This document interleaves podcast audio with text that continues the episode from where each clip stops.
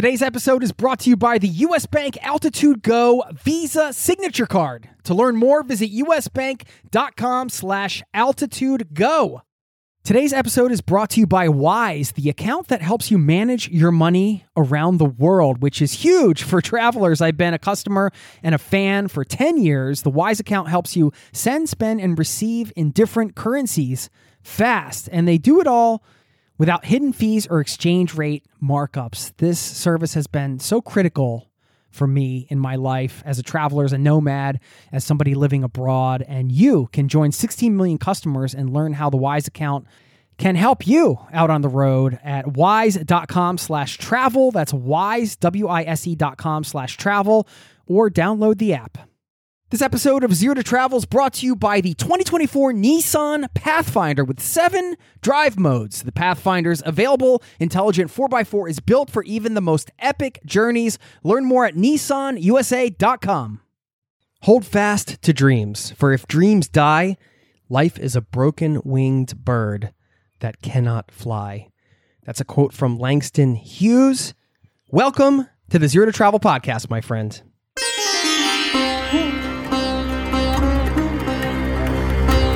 You're listening to the Zero to Travel podcast, where we explore exciting travel based work, lifestyle, and business opportunities, helping you to achieve your wildest travel dreams. And now, your host, world wanderer and travel junkie, Jason Moore. Hey there, it's Jason with ZeroToTravel.com. Welcome to the show, my friend. Thanks for hanging out, letting me bring a little travel into your ears today. This is the show to help you travel the world on your terms to fill your life with as much travel as you desire, no matter what your situation or experience. Hope this show finds you safe and healthy today. I know not many people are traveling right now and we're at home, but hey, I can still bring some travel into your ears and we can keep those hopes and dreams alive for the day that we will travel again. And I talked about that in the last show I recorded and kind of addressed the situation going on. So if you want to listen to that, you can just dig into the archives and do that. And what I wanted to do going forward, taking into account everything that's going on in the world right now, is to just reprioritize the interviews I've already recorded and put out some helpful content that can help you right now in this quarantine situation that we're all in, where we're kind of disconnected in, in a strange way that we're not used to as humans. And I know a lot of people are all of a sudden maybe working remotely for the first time or working from home. And I thought, well, it would be great to bring on my friend Jen, who I was trying to schedule an interview with anyway. She spent 10 years living nomadically with her husband and her four kids, traveling around in the beginning. They were doing it in a tent. They were doing this before terms like digital nomad and remote worker even existed, I think. So, really, a true expert on remote work and homeschooling, world schooling, all that stuff that's going on right now that people are finding themselves, a lot of people are finding themselves in this situation where, wow, I'm home, my kids are home, I'm working from home. Uh, I, I have to balance this with making sure my kids are caught up on their schoolwork. It's an entirely new situation for a lot of people. So, anyway, I thought, wow, she's got a lot of value to bring to you today with what's going on. And we talk about all of that and much more, including productivity and balance and travel and all that good stuff that you love. So I'm excited to share this with you. I know you're going to find a lot of value in this. Whether you have kids or not, there's something for everybody in this conversation. I'm excited to share it. And I'm also very grateful for those of you who have taken the time to check in via email, let me know how you're doing, and give me some updates and some feedback on the last show I recorded where we talked a bit more about this situation. And before we get into the interview with Jen, I do want to say a quick thank you to, again, everybody who's reached out via email. And I'm going to highlight one of you here and one of you after the interview. But I want to say a quick thanks right here to Lisa, who said, Hi, Jason. I've been listening to your podcast for a couple months now. It's awesome. Uh, I love to hear you use your reach and expertise now to help people during this pandemic with tips on working from home, finding online work, and keeping in contact with others while not in physical proximity. I know a lot of people are struggling with the sudden change in their lives, while digital nomads have already been doing a lot of these things and have valuable information to offer. I realized the transition to social distancing was far less difficult for a digital nomad than many of those in more traditional jobs. I know you have many episodes on this, but maybe now is a good time to reiterate those things. I'd love to be able to point some of my friends and family to these topics.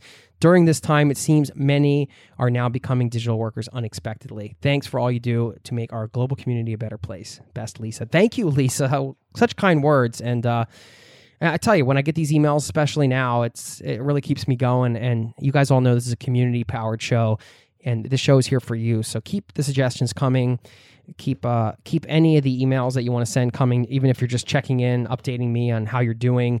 Uh, really love to hear from each and every one of you. And thanks, Lisa. And ask and you shall receive. That uh, is the genesis of this entire interview was to talk with somebody who not only worked as a digital nomad remotely, but did it with four kids so we could touch on some of the homeschooling things and the balance between that and all that type of stuff. So I hope that you find this interview helpful, everybody, in whatever your situation. And I'm thinking about y'all. I'm thinking about you, y'all. I don't know why I use y'all. I'm not from Texas or the South. I grew up in the Northeast outside of Philadelphia. We don't use y'all. So anyway, but I like y'all. It kind of y'all. What's up, y'all? It's just kind of, yeah, it says it all, y'all. It says it all, y'all. Uh, so, anyway, I hope y'all enjoy this interview, and I will see you on the other side with another shout out and a small tip for you to brighten your day, or maybe one way you can brighten your day today. If you're feeling down or if you're feeling up, brighten it a little more. So, stick around for that. I'll see you on the other side. Thanks, my friend.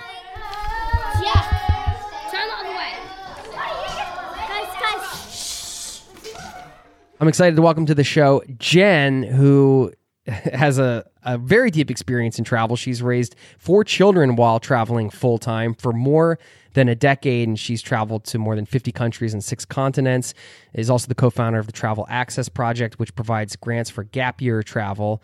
The recipients have been primarily women, many of them minorities, and she's also heavily invested in the family travel community. And with all this travel stuff, there's so much to talk about but we are in the midst of uh, the COVID 19 right now. So we're going to focus on some other topics that may be more relevant to you that are related to our travel experience. Anyway, uh, Jen, welcome to the Zero to Travel podcast, my friend.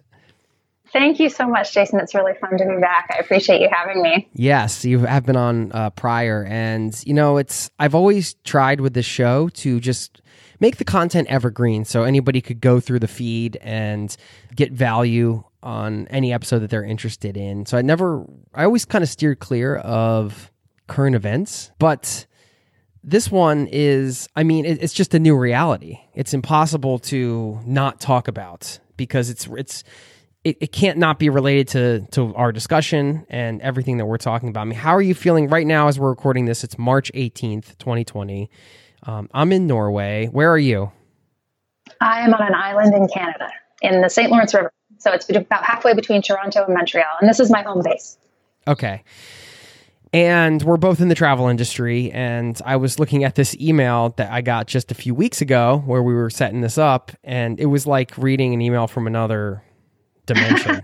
you know, right. we're just like, hey, let's talk about volunteerism. Let's talk about, you know, this, that, and the other. And now today we're going to focus on I think remote work tips is a good topic because you've had a lot of experience th- with that, working with your kids around, or if you don't have kids, with just handling distractions from working at home. And for you, maybe at home was Airbnbs or things like that when you're on the road, but I'm sure you you have a lot to offer. Um, we can talk about balance uh, and um, maybe get some homeschooling tips. So it's uh, how are you doing? Every are you safe? How you feeling? What's uh, what's happening? I'm definitely safe. You know, I, I live in, in, actually one of the, the perfect places in the world for, for things like this. I, you know, we're on an island that has a ferry boat to get to it. So, you know, we practice social distancing as a, a way of life here. So things aren't changing massively for us. As you pointed out, you know, I've worked remotely for a lot of years. So that's not a transition for me. My entire career has been built around that. Um, I no longer have little kids who live at home. I have one, uh, one 17, almost 18 year old who still hangs around a bit, but you know, I'm, I'm through the, the homeschooling of my kids segment of it. So I've been doing my best to try to help other people to figure out how to slap a homeschooling band-aid on their, their, you know, public school kids while they're being forced to keep them home right now. Um, so in the grand scheme of things, things are fine. But, you know, like everyone else, um, the last two weeks have sucked. You know, my income dropped by 30% last week because two of my projects were put on hold. Um, and, you know, my, my primary project, of course, I work full time with Tortuga Backpacks as their content manager. And we've been having conversations hand over fist the last week about uh, what this means for the business moving forward, for travel moving forward, for us specifically, and, you know, battening down the hatches so that we can we can get through winter, as we're calling it. You know, the, the Game of Thrones, winter is coming. Well, winter is here, particularly for the travel industry.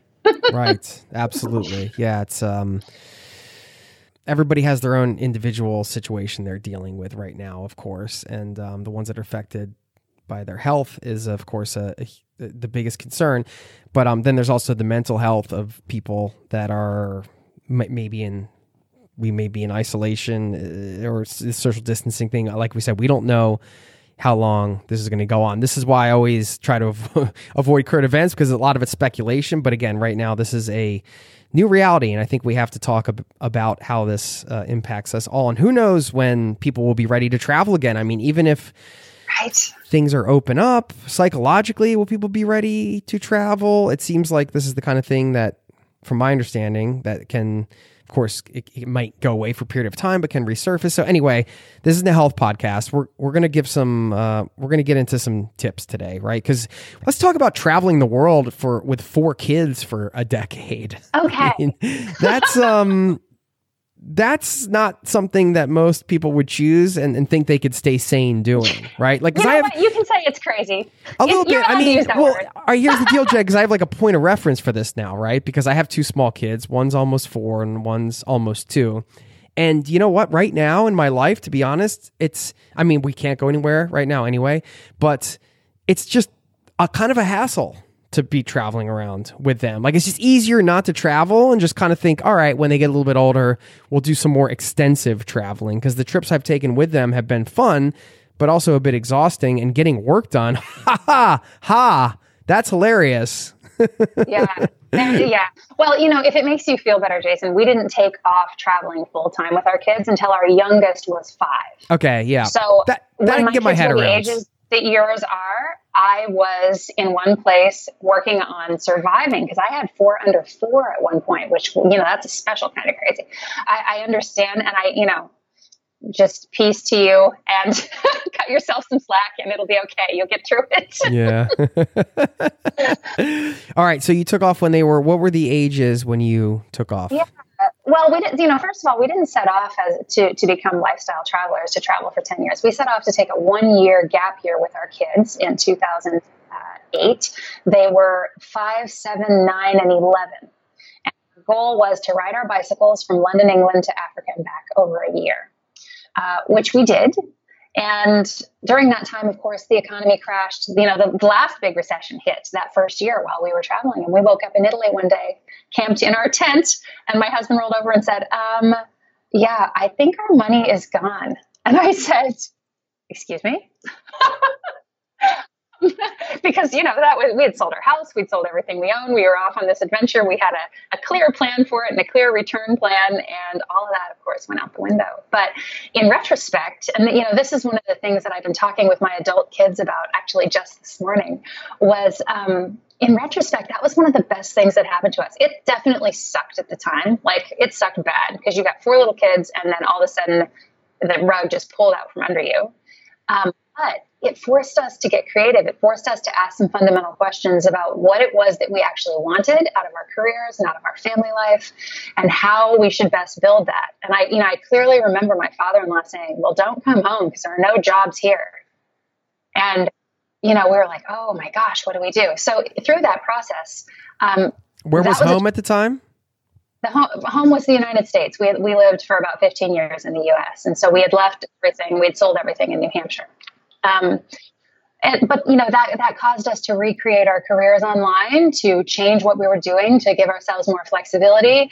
Uh, just three weeks ago, I was talking to Patrick, who I work with at Tortuga, about you know lessons that I had learned in the last economic downturn. One of which was diversify your income streams so that you don't have all your eggs in one basket. And the you know the the conversation was happening in the context of me just recently agreeing to go full time at Tortuga ago. I worked part time there for a long time, and he said, "Well, what you know, what caused you to finally be willing to to take that risk to put all your eggs back in one basket?" And I said, "Well, because I really believe in this company, and I think we're building it properly, and I believe that it is, you know, going to be recession proof and we'll be here for a long time. So I'm willing to do that." I said, "But uh, you know, I'll always be the kind of person that sort of hedges my bets and has a few extra things going because." That was the lesson that those of us who were sort of in our 30s when the the last downturn happened learned was when your income stream dries up, it's dire. Um, and so here we are again, right? And what are we going to learn this time? So I'm, you know, I'm looking at this while it feels terrible right now as another probably turning point of growth for many of us, um, and an opportunity to ask some fundamental questions about what we're doing. You know, my uncle Dick always said that you ask three questions in a crisis. You ask, "Who am I? What's going on here? And what is the next appropriate course of action?" And so know, those have always been guiding questions for me, but certainly in times like this, we have we all have sort of a, a forced few weeks of reflection right now, and I think that there's an opportunity for us to really grow through this. Those are three powerful questions, and I could see as you were laying that out, I could see the parallels with your experience, what happened then, and what you guys experience now, what many are probably identifying with now w- within a different setting, right? They might not be crawling out of a tent in Italy uh, yeah. on a world tour, but it's like an overnight things might a lot of things might be gone for people. I, I, think I wanted to pick out the word opportunity. That's the one that I'm always like, if I can distill something down to one word that keeps me kind of in a positive mindset. For me right now, how I'm getting back to that positive mindset, if I if I'm undulating, I guess, which I think all of us are, is uh, opportunity and trying to look for what what's the opportunity in a time like this uh, for self self growth for time with my family. There are opportunities within these moments where we can take them, I think, and do something with them that is human, is um yeah. growth oriented for everyone. Yeah. Yeah, and can yeah. can also serve other people, you know? Yeah. If you're thinking in that Absolutely. way. Then you guys started reinventing your your careers and were you always a writer? I know you manage content, you do a lot of writing. Was that something that you fell into or something you always did? I, I've always written, but I've not always written professionally.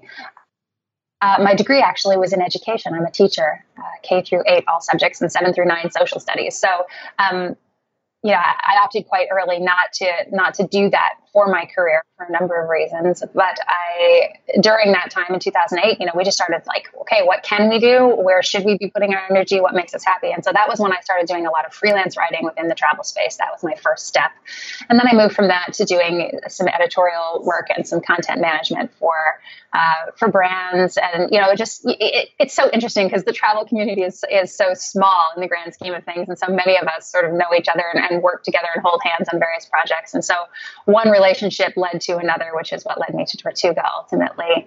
Um, and, and, you know and alongside that of course then i was still working within the homeschooling world schooling community because you know you mentioned service in a time like this and that's a, a core value for me in general. Um, and one of the places that i really enjoy serving and that i think i can add value is is within this context of alternative education and all of the many ways that there are to get a child through and to get them educated. And you know my kids didn't go to school on purpose from the beginning ever until they went to university.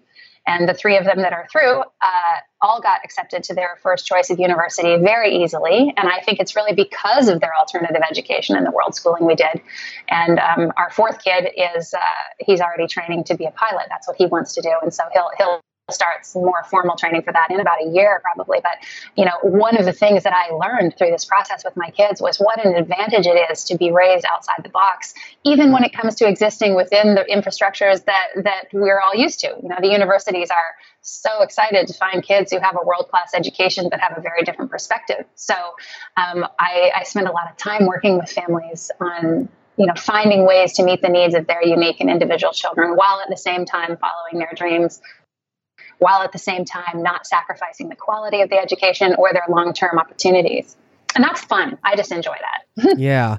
That's a topic we're going to get into unconventional schooling. I, I, think a lot of people are probably dealing with that right now and trying to understand what that means. And I feel so badly for people who are thrown into the deep end of the pool right now. Gosh. well, may, yeah, maybe it takes just a little bit of uh, coaching from you to kind of get get the mind around it a bit. Uh, we'll get there. I wanted to before we kind of skip over the the reinventing yourself. That's that's a thing that I keep thinking about right now. Is wow, um, I'm, looking at it right now. I mean, I work in the travel industry, and I, I mean, I've always had an awareness of the things that I do and the work is like, all right, well, can I, you know, am I making a, a, good impact here? Should I be going in this direction or that direction? You know, kind of just reassessing regularly.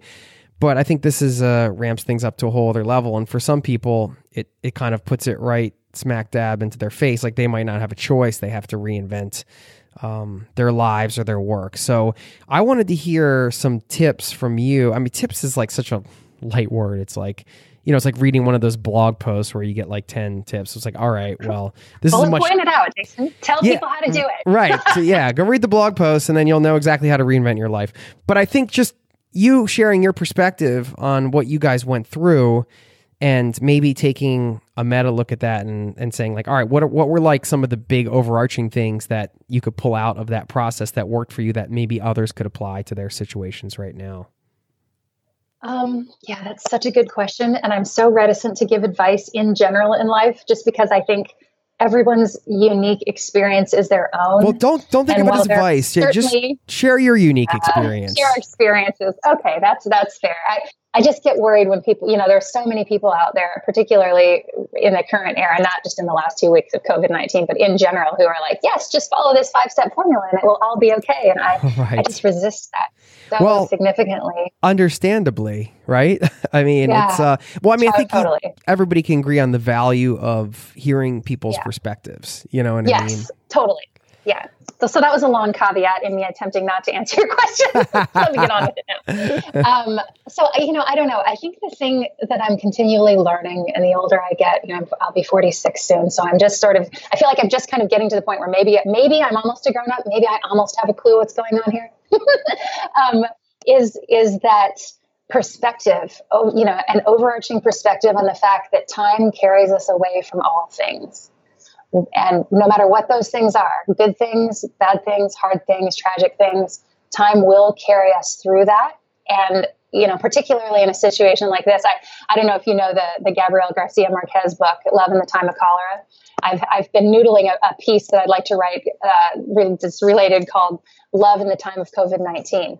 You know, and the idea that here we are in this really interesting time in history. If we were able to step outside of all the things that seem hard and terrible right now, we're living through what's going to be very interesting history in 10 more years.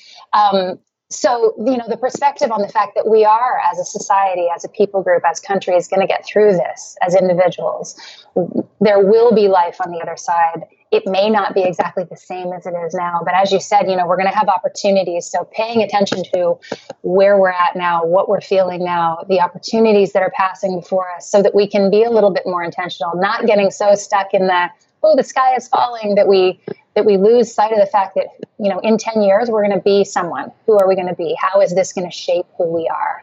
And I, you know, in the last uh, economic crisis. That was one of the things that we kind of thought about a lot was, well, you know, what do we actually want out of this? What, what do we want our family life, life to look like in the next 10 years? Because we had kids in that stage of middle childhood.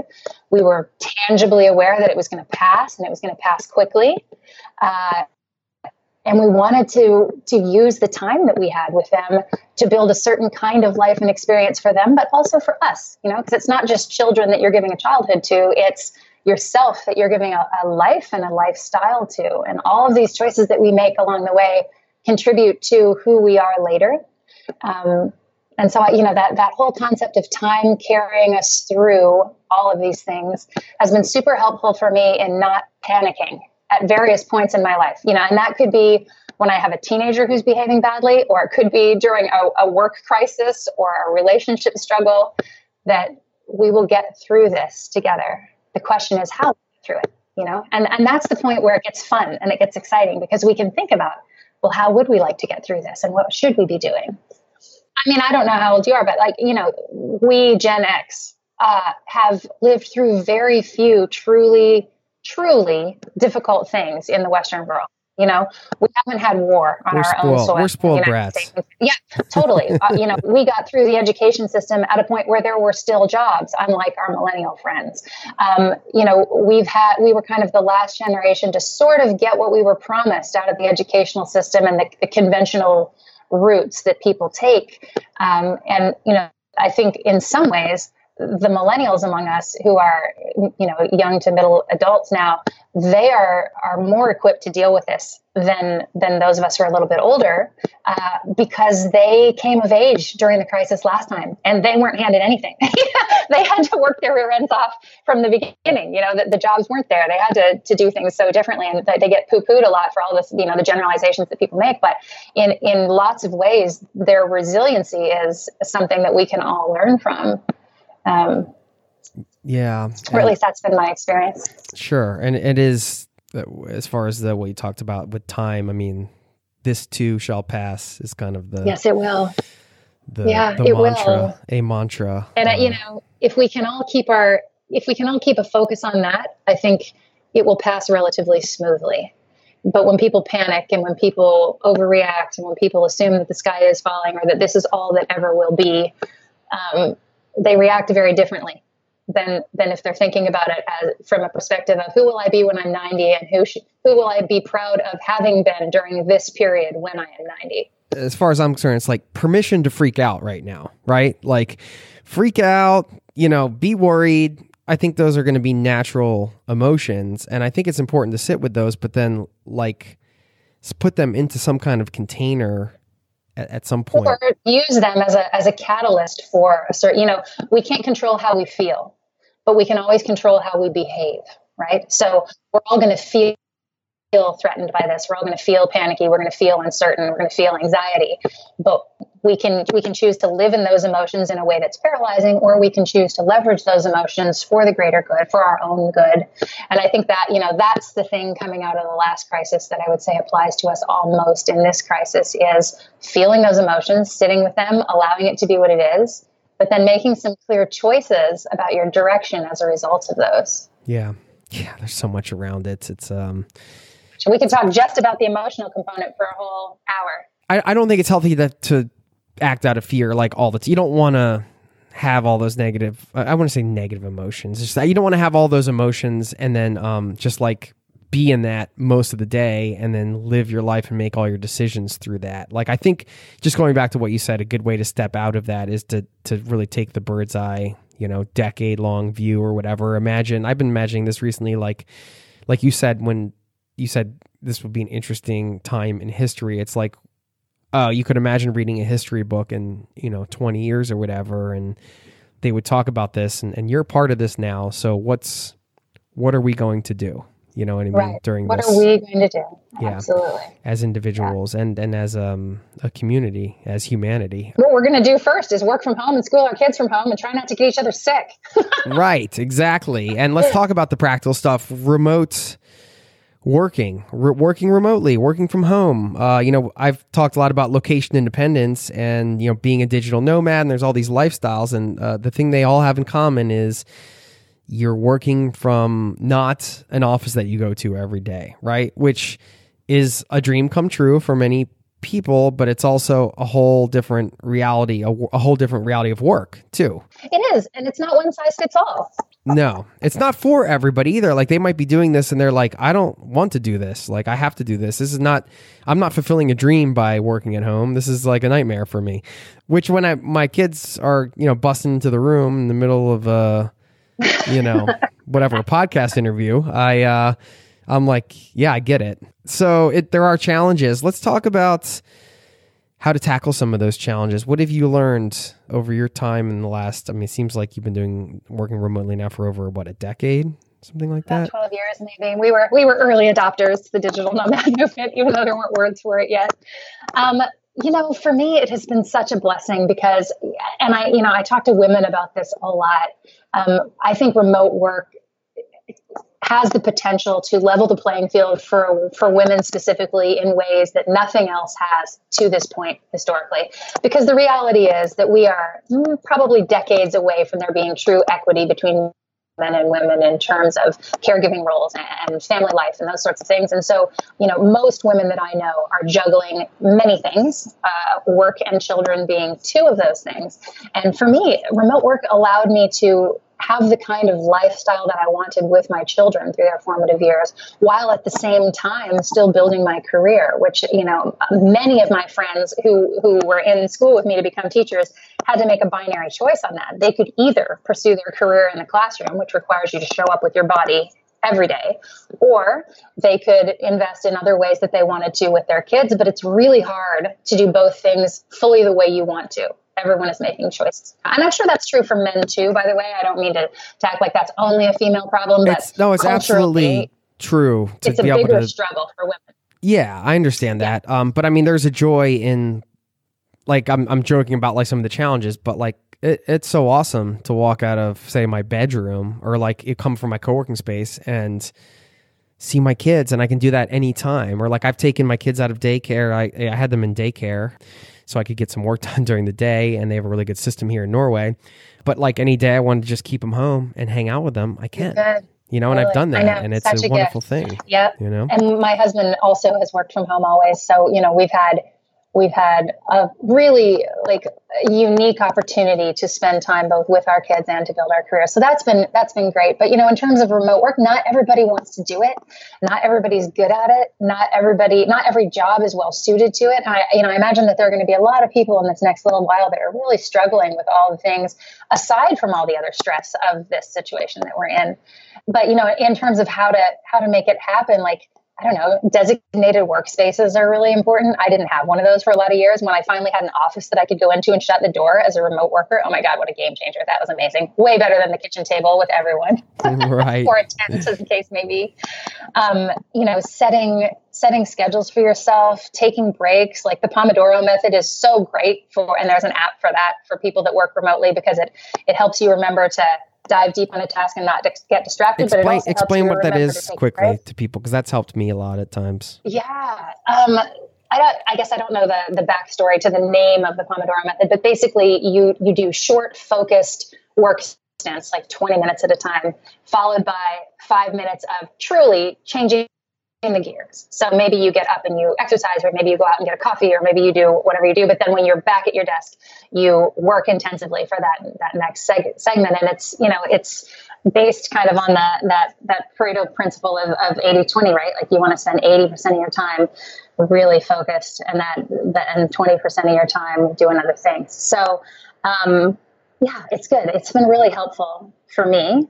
Uh, tools like that, and then you know, I guess it's going to be so hard for people who are just diving into as a band-aid for this to, to come up with systems and to come up with you know i'm thinking about all the infrastructure we use in remote companies for asynchronous communication and for meetings and for you know they're all things that are well-oiled machines for us that are are not going to be well-oiled machines right now for the people who are doing this as a stopgap and that's where i just i worry. Yeah but, i mean one of the things like i've used the pomodoro technique before. It's it was like I mean, the way I did it, I think I do 25 minutes and then it's like mm-hmm. three minutes of chill time, three to five minutes. Oh, only three. Wow. Well, I, yeah, I mean, I usually ends up being longer, I think. So it's like three 25 minute sessions. And then after the third one, yeah. you take like a longer break, right? I mean, I yeah. think that's how you do Anyway, you could Google Oh, is that how you do it? Okay. Everybody well, I mean, yeah, everyone has their own. I mean, I think there's some set version of it. You can have your own version. But I mean, I think one of the points is it's not like, maybe not necessarily there are these techniques, right? And like I think one thing that I've learned is over let's see how many like 8 years of doing this, something like that, is experimenting with these various techniques. Because that work has worked for me very well, like that uh, just using a specific example, the Pomodoro technique, but maybe not all the time. Or maybe I forget it and then I bring it back and then I'm like, oh yeah, this works really well. Like I should do this. Or it works well for certain tasks like writing for me, you know my buddy was telling me about an app called Self Control that I'm going to download, which like blocks you from going to certain websites for like a period of time. Yeah, you know what? Those might be super helpful to people right now because, you know, if you're used to your technology time at home being mostly social media or YouTube videos or fun things, learning to restructure that time towards work, stuff like that that helps you dial back the other things and the distraction. The other thing that just came to mind that, you know, when I when I had my kids home all the time and we were homeschooling them while working and everything else was I I got up early. I, you know, my friends tease me now because I'm up at 4:30, 5 o'clock, and I, I tend to work hard in the mornings and then take my afternoons more casually. Um, but I do that because when I had my kids home, which is going to be everybody's situation right now, the only time that I could get focused time for me to really do deep work was before they got up. Um, so, you know, maybe one strategy for people who are doing this only as a stopgap. You know, it's not going to be a lifestyle for you necessarily. Maybe structuring your day so that you're getting up at five and working, you know, focused until eight when the rest of the family starts to move around. You know, that gives you a solid three hour block right there. And then you can piece it together at different points of the day to get the rest of the stuff in. But, you know, finding, and my husband's totally the opposite. He works best when our kids were little. He would parent with me all day. And then from sort of eight or nine o'clock at night until midnight or two in the morning, those were his focused hours. So recognizing that with remote work, unless you have a job that you have to be, you know, service oriented, that you have to be on the clock between, you know, 10 and 2 or certain hours, um, that it doesn't have to look like office work. You know, I think it's, I tell people who are, who are homeschooling or bringing their kids out of a, a structured educational environment that you, you know, to, to work to let go of the idea that, that schooling, that education has to look like this.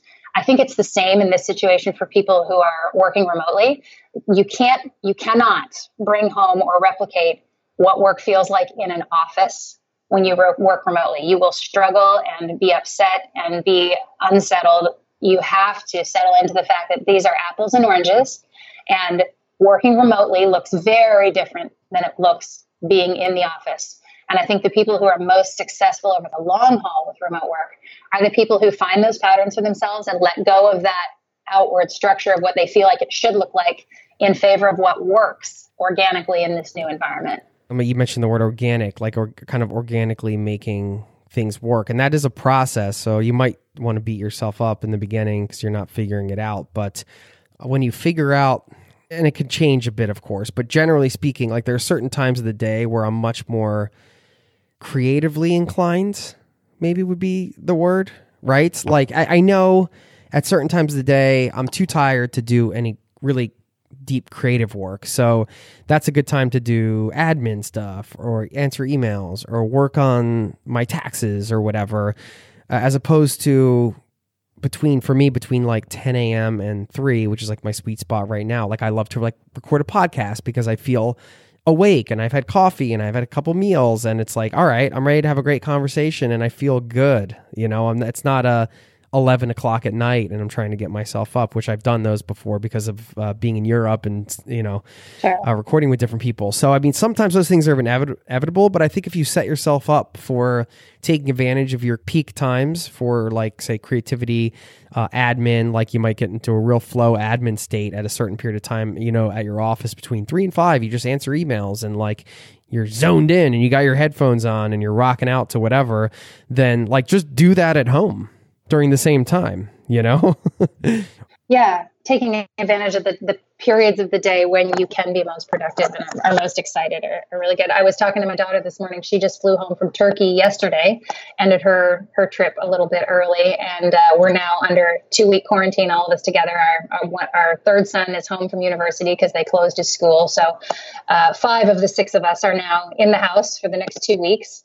Um, and then, you know, Hannah will, she's 24 and she's got her own life and other stuff, but she just needed a, a, pad to crash on basically when she came home. And she and I were having tea this morning, just talking about all the things because her work has also dropped way off because of this. And we were talking about one of the strategies that we use for figuring out sort of where we're at in a day and what to do next in terms of working remotely is over the long haul, not just over two or three days, but learning to take your own temperature emotionally as you're going through a day and, and then step back and say, well, how am I feeling about this task? Or how am I feeling about this kind of work now? Or, you know, and what am I enjoying doing? What do I wish I was doing? Because by observing that emotional flow, you can determine the patterns that might point you towards what would be better uses of certain blocks of time. You know, if you find that you're constantly feeling like, ugh, I can't do this between 9 and 11 in the morning, well, then maybe that's a great time to take a walk or go do your workout or whatever, you know, rather than forcing yourself to, to follow a pattern just because it has been the pattern,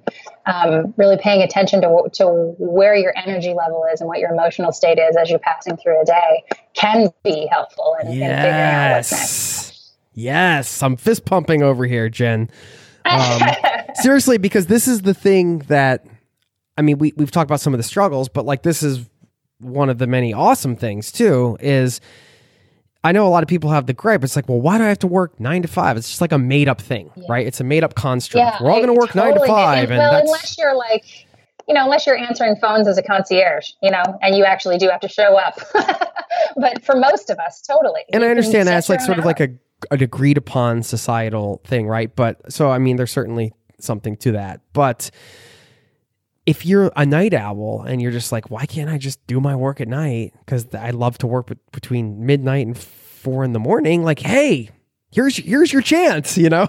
and those kinds of people might actually knock out more work in four hours on their eh, during that time block than they would struggling with it for eight hours during the time block they shouldn't be working it. Right. That's another point, right? It's like, yeah, like the the whole eight hour thing, like you might find when you do some readjusting that I I don't think personally, and maybe this might sound lazy, but I, I really think it's very difficult to actually have a productive eight hour day. I oh, think I that's I, it's no, almost yeah, impossible. I'm like four to five hours is more realistic. That's it, and you know what? That's a great point to make for people who are listening to this who are thrown into the deep end of the pool right now, and they you know they don't want to work remotely forever. Uh, those of us who work remotely full time does almost never means 40 hours. Now, there are times when it means 60 or 70 hours. Am I right? Like, you know, there are periods of time where you have to buckle down and weeks are difficult. But a 40, you know, what we consider a 40 hour workload week in an office without the distractions and everything else at home can be accomplished in 25 to 30 hours. So, you know, if you're working from home for the first time and you're, you know, you get to that five hour point and you feel like you've done great work, but you're like, oh my gosh, I got to work for three more hours. Maybe you don't. You know, maybe you don't. Look at your look at what you're accomplishing. If you're getting it, if you're getting all of the work done in that shorter amount of time, then a more productive use of the other three might be uh, exercise, self care, like any number of things that are community driven or, or family driven that that fill your emotional cup so that when you do get your ass in the chair, you're doing your best work. It's so underutilized. I think it's it's like the intangible benefits of say taking a walk, right? I mean, I, get, I always get so many ideas and so many insights when I just take a walk. Now, you could say, I mean, and I've done this with myself. It's terribly beat yourself up. You're like, well, I'm not getting anything done. Like all this stuff's just sitting there and I'm just taking a walk. This is stupid. But it's not. Uh, it's yeah. not. It's not. No. And so that's yesterday. It's, key. We were, yeah, totally. Totally. Um, yeah, yesterday, you know, we're on our Tortuga Slack channel and we all work remotely all the time. But a lot of the people that I work with, they go to co working spaces, they leave their house to work, you know. So this whole business of being isolated in one place in their houses is, you know, making even those of us who work remotely a little stir crazy right now. And Taylor, who is our director of marketing, uh, she popped into the Slack channel and she's like, Does anybody need anything done right now? If you do, tell me right now because I'm going to get on my bike and go ride for two hours. I have got to get some exercise in a socially isolating way and she, you know she was just fried at that point sort of midday. And we were all like no go see you in two hours. And so you know not only does remote work provide her the opportunity to do that but in a company that is set up properly for remote work and that, that values people's ability to make those decisions for themselves she was also free very publicly within the within the earshot of the CEO and everyone else in the company during a stressful period of work time when you would think that the answer should be everybody knuckle down and work hard. She was like, no, I got to go ride my bike. And we were all like, yes, go enjoy your bike ride. Um, because we know that when she comes back, you know, we get Taylor on steroids instead of Taylor dragging her tail around the house. So, you know, encouraging each other to do those things that we just feel intrinsically in our body are going to make us healthier, happier, more productive you know, we have to learn as a culture to listen to those cues and to act on them because they really do make us more productive in our professional sense too. The ideas and things, like I said, the insights, you, you don't know what could come out of a bike ride like that. But if you need it, you know you need it, right? That's like the balance thing. You got to listen to what it is that you need. And un- unfortunately, maybe some people don't work in that type of supportive environment, in which case. No, um, and that's rough, of yeah, course. But I mean, maybe this is part of the opportunity here is reassessing what kind of. If, if we're going to be working from home for a while, like what kind of environment do we want to either be in or create for ourselves? You know, you know, one of the opportunities, Jason, I'm so interested to see what is going to happen to work culture in general as a result of this, because there are going to be companies who realize oh my gosh, so much of the money we're spending on infrastructure we do not need to be spending. We could reinvest that in our people in ways that make their lives better without having these big office buildings and other things, you know? So I, I really think that, and there are going to be a number of people who would never have considered remote work because of all the reasons they have in their own head why it can't work, who find they actually really love it. And then there will be people who discover exactly the opposite that this is uncategorically not for them. I agree. It's yeah. going to be interesting to see, and I think it's going to change. That's my prediction, anyway. That it's it's there's going to be some dramatic changes, and people are going to, yeah, wake up to the, a lot of the benefits of remote work that we've been touting for how many years? I don't know. I want you to share some of the things that you found have worked well in terms of getting your kids like keeping them motivated to to get tasks done but also like maybe some out of the box things that you've seen like wow like it took me a while like looking back these are like the things that have worked the best and and made my kids um, so, so incredible in this way or that way.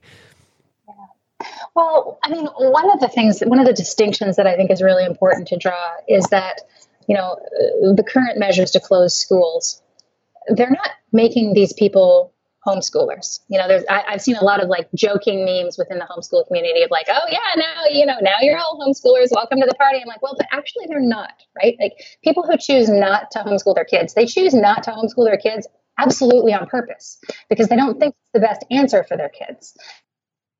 And you know, one thing that I've learned over the, the 25 year arc of, of raising these kids so far is that almost without exception, and there are a few, but almost without exception, parents can be trusted to know what is best for their own children. Um, and if you know if people have chosen a particular educational method, it's because that's the best one for their kids. So it's extremely jarring for these families to then be thrown into this situation where they're forced to shift everything. They're not equipped to do it. They don't want to do it. Uh, the kids themselves are not habituated to it. You know, homeschooling and, and public school, like it, people say, oh, well, how do you keep up with the academic work? And I always laugh because that's, that is so not the right question to be asking. Like that's, that's a, that's top water on the, the depth of the issues and the differences between sending your kids to school and choosing not to. Um, keeping the academic work done is the easy part. You know, where it's this group of kids that is all of a sudden being isolated. They're going to miss the social interaction because they're used to it. They're going to miss the structure because they're used to it. They're they're not capable of ordering their own days and and marching through their own educational process in the same way that kids their same age who are homeschooled are. Uh, in the same way that those homeschooled kids wouldn't be um, particularly successful if thrown into the deep end and said, okay, now you have to go to school overnight. Like it, there's a whole set of soft skills around how we live our lives. And there's so many parallels between people who go to an office versus remote workers or people who go to a school versus alternative educators. Like I, everything that I'm seeing online is focusing on how to help parents, you know, get through the academic stuff with their kids.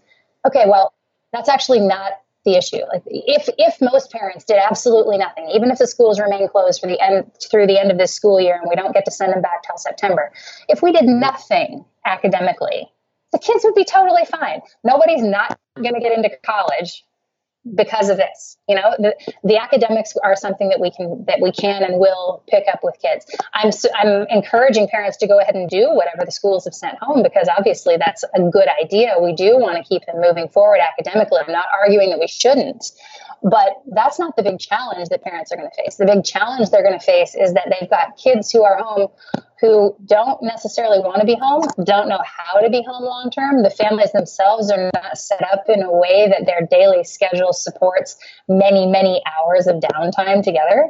Um, so, you know, the thing that I'm encouraging parents to think about is more based on uh, establishing some routines and creating fun as a family. Because if the kids aren't having fun, this is going to be really difficult, particularly if it drags on beyond a couple of weeks of spring breakiness.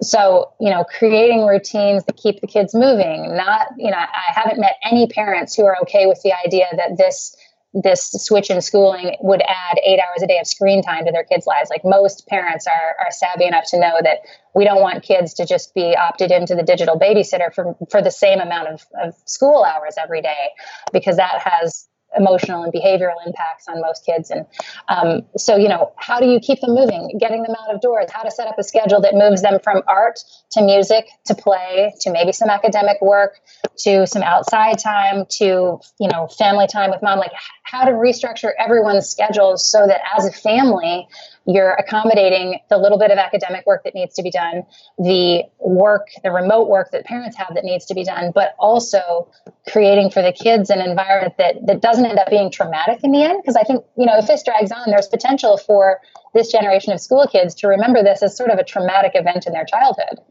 Um, but as parents, we have the opportunity to, to create something that maybe becomes quite the opposite. It becomes the most fun vacation at home the kids have ever had. So opportunity. And i you know i think it's so important for to create some scaffolding for parents around things like like i wrote this piece uh, what to do with your kids when schools are closed because of covid-19 and part of it is like okay here are some academic resources. Here are some things you could do for math or for language or for other subjects keep them busy and keep them moving. But it's the keep them busy and keep them moving i think that is the most important part uh, more so than the academics right now. Um, and we can use the academics as one part of that tool of course uh, but you know, creating a secret weapon so that there's lots of fun things that your kids aren't expecting to happen. I like I'm creating this for the kids in our neighborhood actually, um, because you know I'm thinking about all these moms around me who are all of a sudden stuck with all their little kids at home. So yesterday for St. Patrick's Day, I made a bunch of cupcakes and I put a little note out in the neighborhood saying, "Hey, there's cupcakes on my front porch. Come get them." To certain families with little kids and. Um, we're going to build a scavenger hunt in our neighborhood and, and put a prize box on our, our uh, on our deck that kids can do sort of one family at a time. They can't all do it together because we're social distancing, but it can be done over and over and over through our village so that the kids will have a thing. Or I'm going to hide paper Easter eggs all over the neighborhood so that the kids can look for them in a couple of weeks. And I've got all these ideas for things that can be done to create fun for kids in this and also exercise and adventure and mental stimulation. So, you know, I think families can work on those kinds of things together. And, you know, if you don't have kids, great. So, how can you serve the kids in your neighborhood?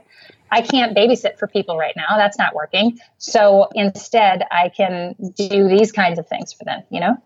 Yeah, and I mean, you can also say these things for yourself, right? Like we've talked about the benefits of seeing your kids when you're remote working. Um, but I mean, maybe for you that's playing guitar or whatever. I mean, what insert whatever thing that you love that could bring you joy in the middle of the day. All right. Well, I mean, what you just said, there's a lot to unpack there because you're talking about how to move them from, you know, art to music to outdoors to the academics. And I, I think the one thing that stood out is probably maybe people are thinking, well, they spend all day at school doing academics. So how are we supposed to just make that one part of all these things and yeah. still get everything done? Well, Right. So one of the things, like I was, I was talking to Global News Canada the other day, and, and Business Insider actually asked me the same question about this. Like, uh, what people don't realize when they send their kids to school is how much of that time is non-academic. Uh, you know, our our kids when we were when I was teaching second grade, actually in a in a school one day for fun, I took a stopwatch and I I just stopwatched out how much time was spent actually, you know, butts in the chair doing the academic work. And it was about two hours of the day that I had them for second graders.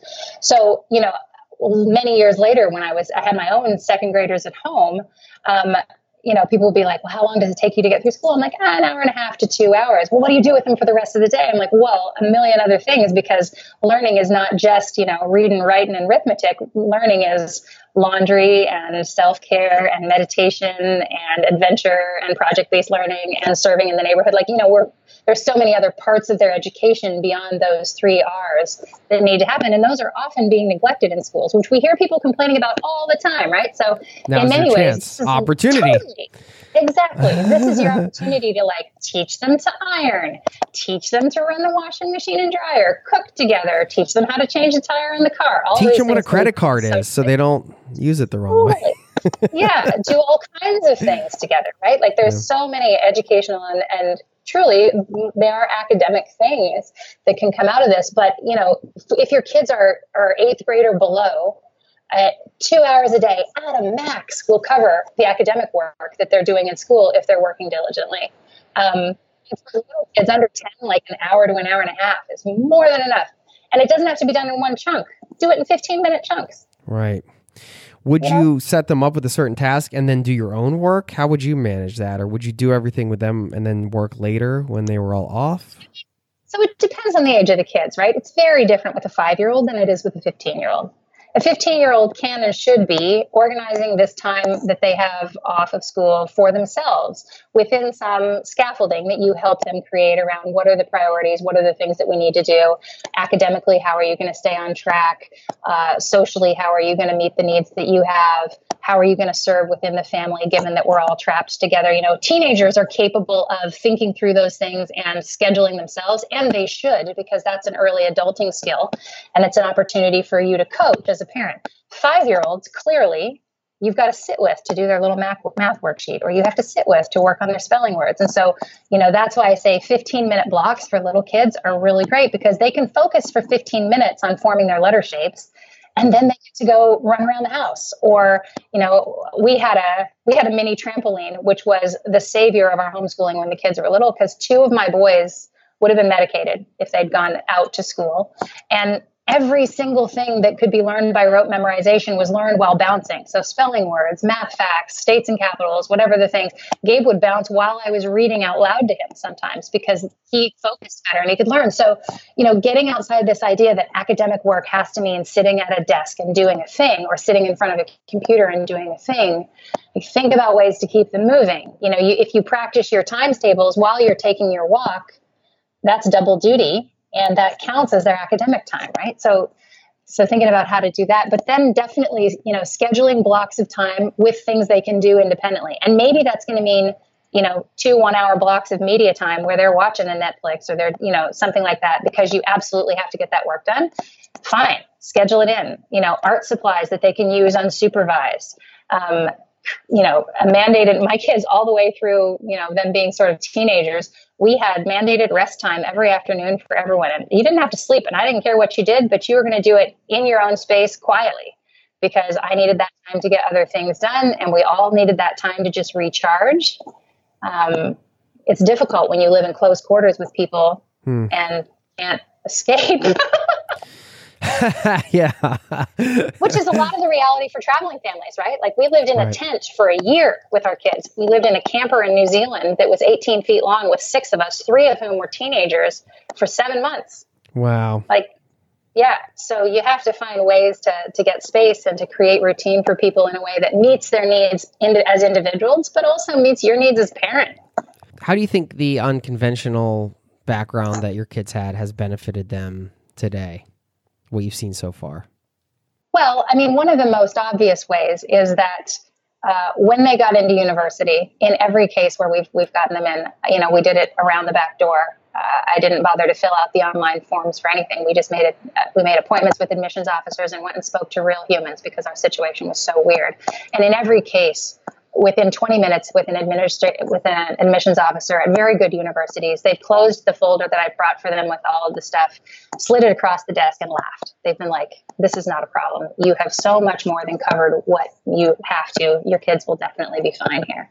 Uh, all of them in university have found the academic work easy uh, and they've been all shocked by the lack of life skills that most other kids have. So I think, you know, the big benefit is we were able to set a very high bar academically uh, without, you know, without overtaxing them. Again, two to four hours a day, even through high school for their academic work, um, to more than exceed the expectations. But they've also learned lots and lots of important life skills and you know they spend a lot of their time hanging out with people like you actually who live very different sorts of lives and they, they have come to understand the range of options available to them and that there's not any one way to do life or career or other things Um, one example, actually, you know, my daughter, when she was 16, she came to me and she said, Mom, I think I need to build a business.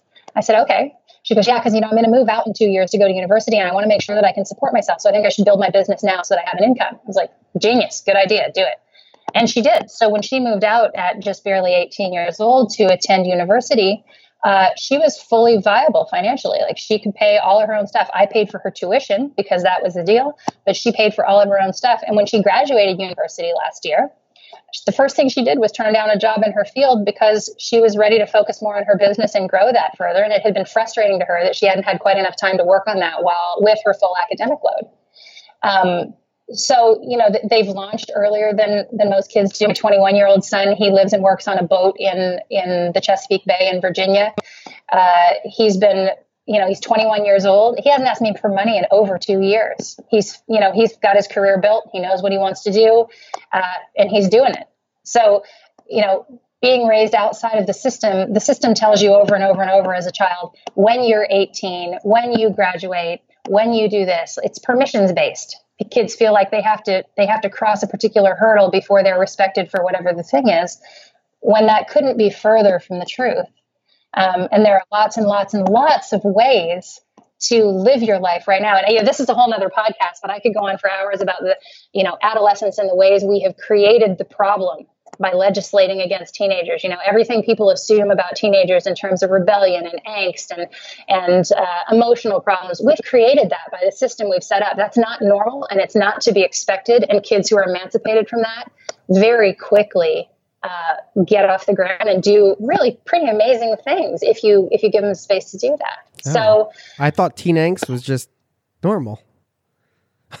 yeah, a lot of people too. I mean, you know, everybody has angst, right? Like I have angst. I'm right. 46 years old. Emotional roller coasters. That's that is humanity but we've you know we've legislated against our teenagers to the point where they are you know I, I, believe teenagers to be at their most creative most interesting most productive phase of life. They're just full of spit and vinegar at that age. And most kids are told nope nope nope wait nope you can't do it. No definitely don't do that oh well here go do this mindless menial task over and over and over instead of applying your creativity to solving world problems or building something that you're proud of for yourself or you know any number of things. So you know we throttle them to the point where extreme frustration in the form of rebellion is actually quite a natural you know if somebody treated me the way most 15 year olds are treated yeah. i would be livid. Yeah. Yeah that's understandable so you know raising your kids in a way that that creates freedom and space for them like i think that's one of the biggest benefits that's come from it as adults. That and they're just you know by the time they're adults they are ready because they've had all of these experiences. Yeah. Uh, i just wanted to ask you about resources. Do you have any real powerful resources uh, for any of the things that we discussed today that you want to share? Um, you know, there are so many people right now putting out remote work resources. Um, I would not say that mine are, are better than anyone else's, but you know, definitely, you know, I hope you're going to link to some of the, the companies, for instance, that are they're putting out their remote work startup guides and things like that for free uh, as options for people. I think there will be a lot of really helpful things there. I, if I would encourage people to do one thing in the remote work vein, it would be to read widely because it's real easy to read what works for one person and then take that as gospel and then find you're not that kind of person at all. So, you know, finding people who who are similar to you, do jobs similar to you, following what you know what has worked for them might provide some shortcuts for you. Um, as far as the kid thing, and I, I referenced that one piece that I that I put out last week on on how to how to slap a band-aid on this mess with your kids while while the schools are closed. You could definitely link to that one. I think that would be helpful. Just give us the uh, very... uh, give us your website for for that. Oh it's jennlately.com jennlately.com yep. And there's a much deeper world schooling it's it's called World Schooling in Five Easy Lessons, a primer for petrified parents that might be helpful to people who you know who are exploring alternative education as a longer term thing or who want to dive deep into a specific aspect of how to teach a specific thing. Um, but yeah, it just I would encourage people to reach out. Like if this resonates with you, if you if you have a question for me, if there's a way that you see that I can help, I you know I'm I have a real heart right now for these families that are thrown into remote work and and homeschooling in a way that they didn't ask for. And if there are ways that I can serve those people or create you know community for them or just listen or point them towards resources, I'm so happy to do that right now. I think we have to hold and help each other. Cool. And uh, it's Jen with two N's, by the way, jennlately.com. It's uh, got some great resources on there as well. So, um, Jen, as always, it's a pleasure. I feel like we're going to have to have you back at some point to continue some of this dialogue. We'll see where things go. The other thing that might help is uh, there's a, if you go to Medium and go to On Your Terms, um, Tortuga, we, we haven't posted anything on it too recently, but we have a lot of really cool remote work resources there that uh, would be very helpful to people, perhaps. Cool. Well, let's uh, keep in touch and everybody keep keep on keeping on, right? this too this too shall pass and opportunity. We'll pull out those uh, we'll leave you with those two things. Thanks for your time, Jen. Thanks for having me. Take care.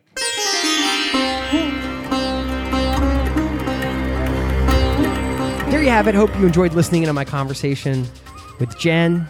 She is awesome. She I admire her so much what she's done in her life having two small kids myself. I know how tough it can be to travel with kids and I've traveled as a digital nomad working uh, by myself and it was hard to figure out the work life balance thing just by myself and doing it with four kids and teaching them and earning an income as an entrepreneur it's really an impressive feat all around and she's somebody that never bends in her values. You know, whether it's, uh, hey, I love travel. This is what I want to do with my life. So I'm just taking my family on the road and doing that. Or whether it's the work she's doing. Um, now, she's always aligned with her core values. She never sacrifices those, uh, uh, the things that make her who she is and what she believes in.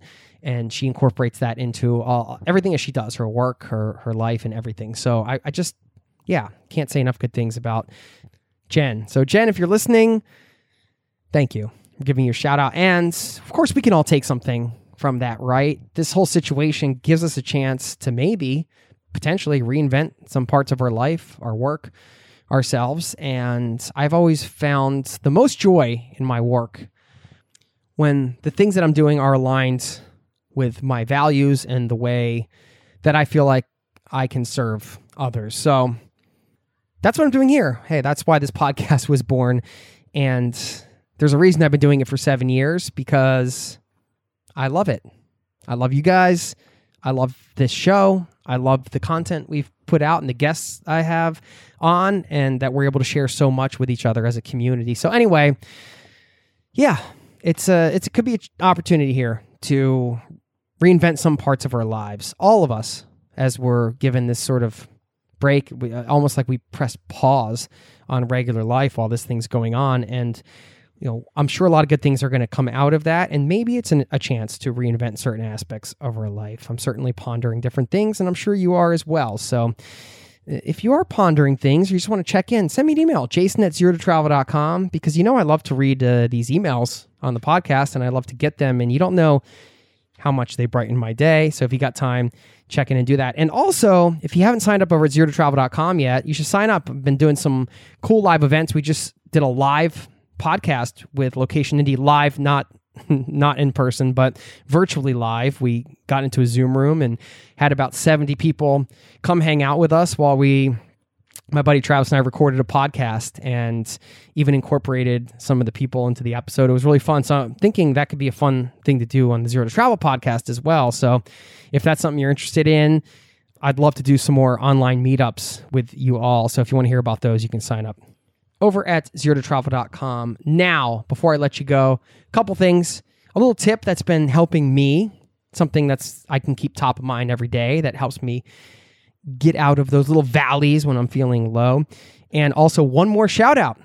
One more shout out to one of you in the community. First, a quick thank you once again to Tortuga Backpacks for supporting today's show. Zero to travel.com slash Tortuga will take you to a page where you can see the gear I recommend, the travel gear, and also when you check out, you can get 10% off anything you order. So I encourage you to check out some of their more personal items that you can use in your everyday life as well, like the Outbreaker Day Pack, for example, or some of the packing cubes, or the uh, Setout laptop backpack. All these great things that are good not just for travel, but of course, home use, and we all will get out of our houses again eventually. So uh, if you're looking for some travel gear, you want to pick it up at 10% off, zero to travel.com slash Tortuga.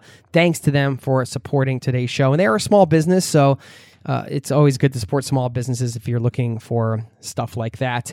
And also, one more shout out to travelsouthdakota.com. The state of South Dakota hooking you up with a free trip planning guide, totally free. Travelsouthdakota.com is the website. You just go there and they will send you, uh, you can pick up a digital guide, of course, online, but they will also send you a paper guide in the mail. If you're uh, paper based and old school like me, I feel like it's just a little more exciting to run my fingers across a paper map. Maybe a lot more exciting than it is to look at a map at on Google Maps or something. But anyway, grab this free trip planning guide, travelsouthdakota.com. You can learn about some of the incredible monuments they have there, like the Crazy Horse Memorial. They got Custer State Park, Wind Cave National Park, Jewel Cave National Monument. So much incredible nature to see, but also great little towns. Uh, just Black Hills and Badlands National Parks alone have over 5 million acres of forest and mountain landscapes. Incredible, abundant natural beauty. They've got Wild West towns, free ranging wildlife, rich American Indian culture, year round festivals, plenty of modern day attractions and meaningful experiences for you to check out. And something about going on a road trip through the prairies is also a, a special kind of thing. I'm a mountain guy, but then the prairies really won me over as well. So tons to see and do. Keep your bucket list dreams alive. Go to travelsouthdakota.com, grab their free trip planning guide, and thank you to them for supporting today's show. Now, let's get into these two final things. First of all, thanks, Nikki, for the email. She said, Hey, Jason, I'm usually more of a background listener slash reader in forums or communities, but I'm trying to connect a bit more given everything that's going on, especially with the lockdown that has just come into force in the UK. Love the podcast and just listened to your latest episode about keeping the travel dreams alive, so wanted to reach out. It's definitely impossible to avoid what's happening, but I think it's a must to keep releasing the content you have. It is lovely to have a bit of escapism to keep the idea of possibilities alive, and the show covers so much more than travel too, with all the different lifestyles, mindsets, challenges that people face, and so on. I always find there is so much that resonates and can be applicable to different areas of life anyway. I'm sure we will all find helpful perspectives as well as enjoying what's being discussed. And she goes on to say, just to say, absolutely keep the good stuff coming. Hope you and your family are safe and well. And the show's a fabulous resource of inspiration. On a side note, I also think it would help to keep everybody's spirits up if you would one day treat the caravan to a sample of some of your music. Best wishes, Nikki. Uh, Nikki, you're sweet, and this email hit me at the perfect time. Thanks for the encouragement. You know, I've been doing this podcast for a long time, but like you guys, we all need encouragement every now and again, right? And this was a hyper blast of encouragement to me. So thank you so very much. Hyperblast. I've never used is that even a thing? I'm just like throwing together two energetic adjectives, right? Hyper blast. Is hyper an adjective? Yeah, I guess it is. What a, listen, I'm a podcaster and not a grammatical a grammatical engineer. Another made up word. I'm just gonna keep making up words. So uh, yeah, if you if you want to go into hyperblast, if you want to pursue a career as a grammatical engineer, then um by all means. No, I'm just I'm just clowning around. Anyway, thanks, Nikki. Uh, and my family is doing well and safe. And thank you very much for asking. Uh, as far as the music thing, yes, I've been writing songs. It's a personal hobby.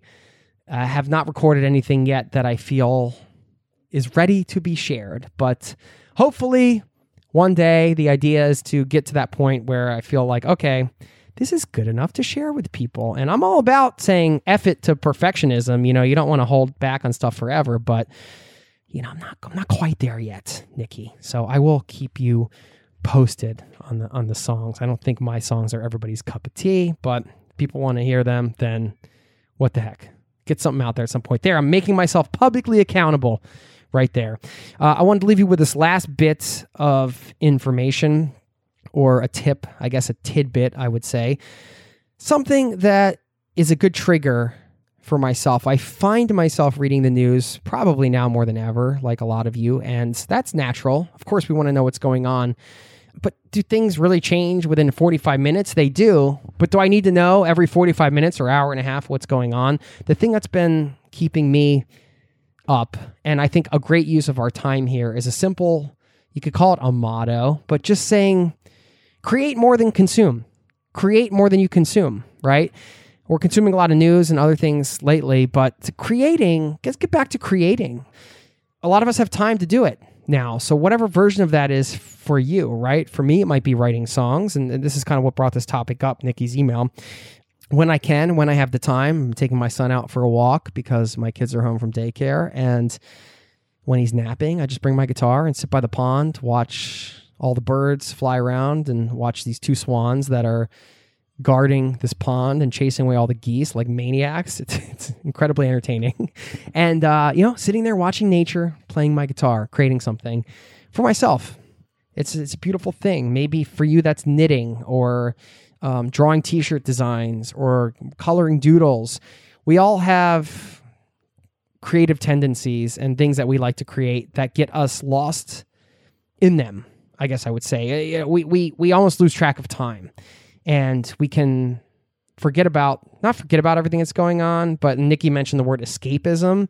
I don't I, I don't see uh, creating like that as escapism, but more of um just more of like a zen approach to living. Just getting back to just hey, we still got to do human things and be human and creating is one of those ways that I think gets us into a, a not even a mindset, but just um, into like a sort of a natural way of being, right? It feels natural to me to be creating and to to not be paying attention to the clock and schedules and everything that's going on in the world all the time. Uh, I, in fact, I think that can be very quite unnatural, and this is our chance to kind of maybe recapture or return to what is more of a natural way of living for us as humans. So, anyway, that's my little soapbox rant for the day. if you're still here, thanks for listening. Thank you so much for being a part of this community. Again, check in anytime. I do uh, do love you guys and gals, and um, wishing you all the best wherever you are in the world. Stay safe, stay healthy, keep washing those hands. Much love, and I'll see you next time. Peace.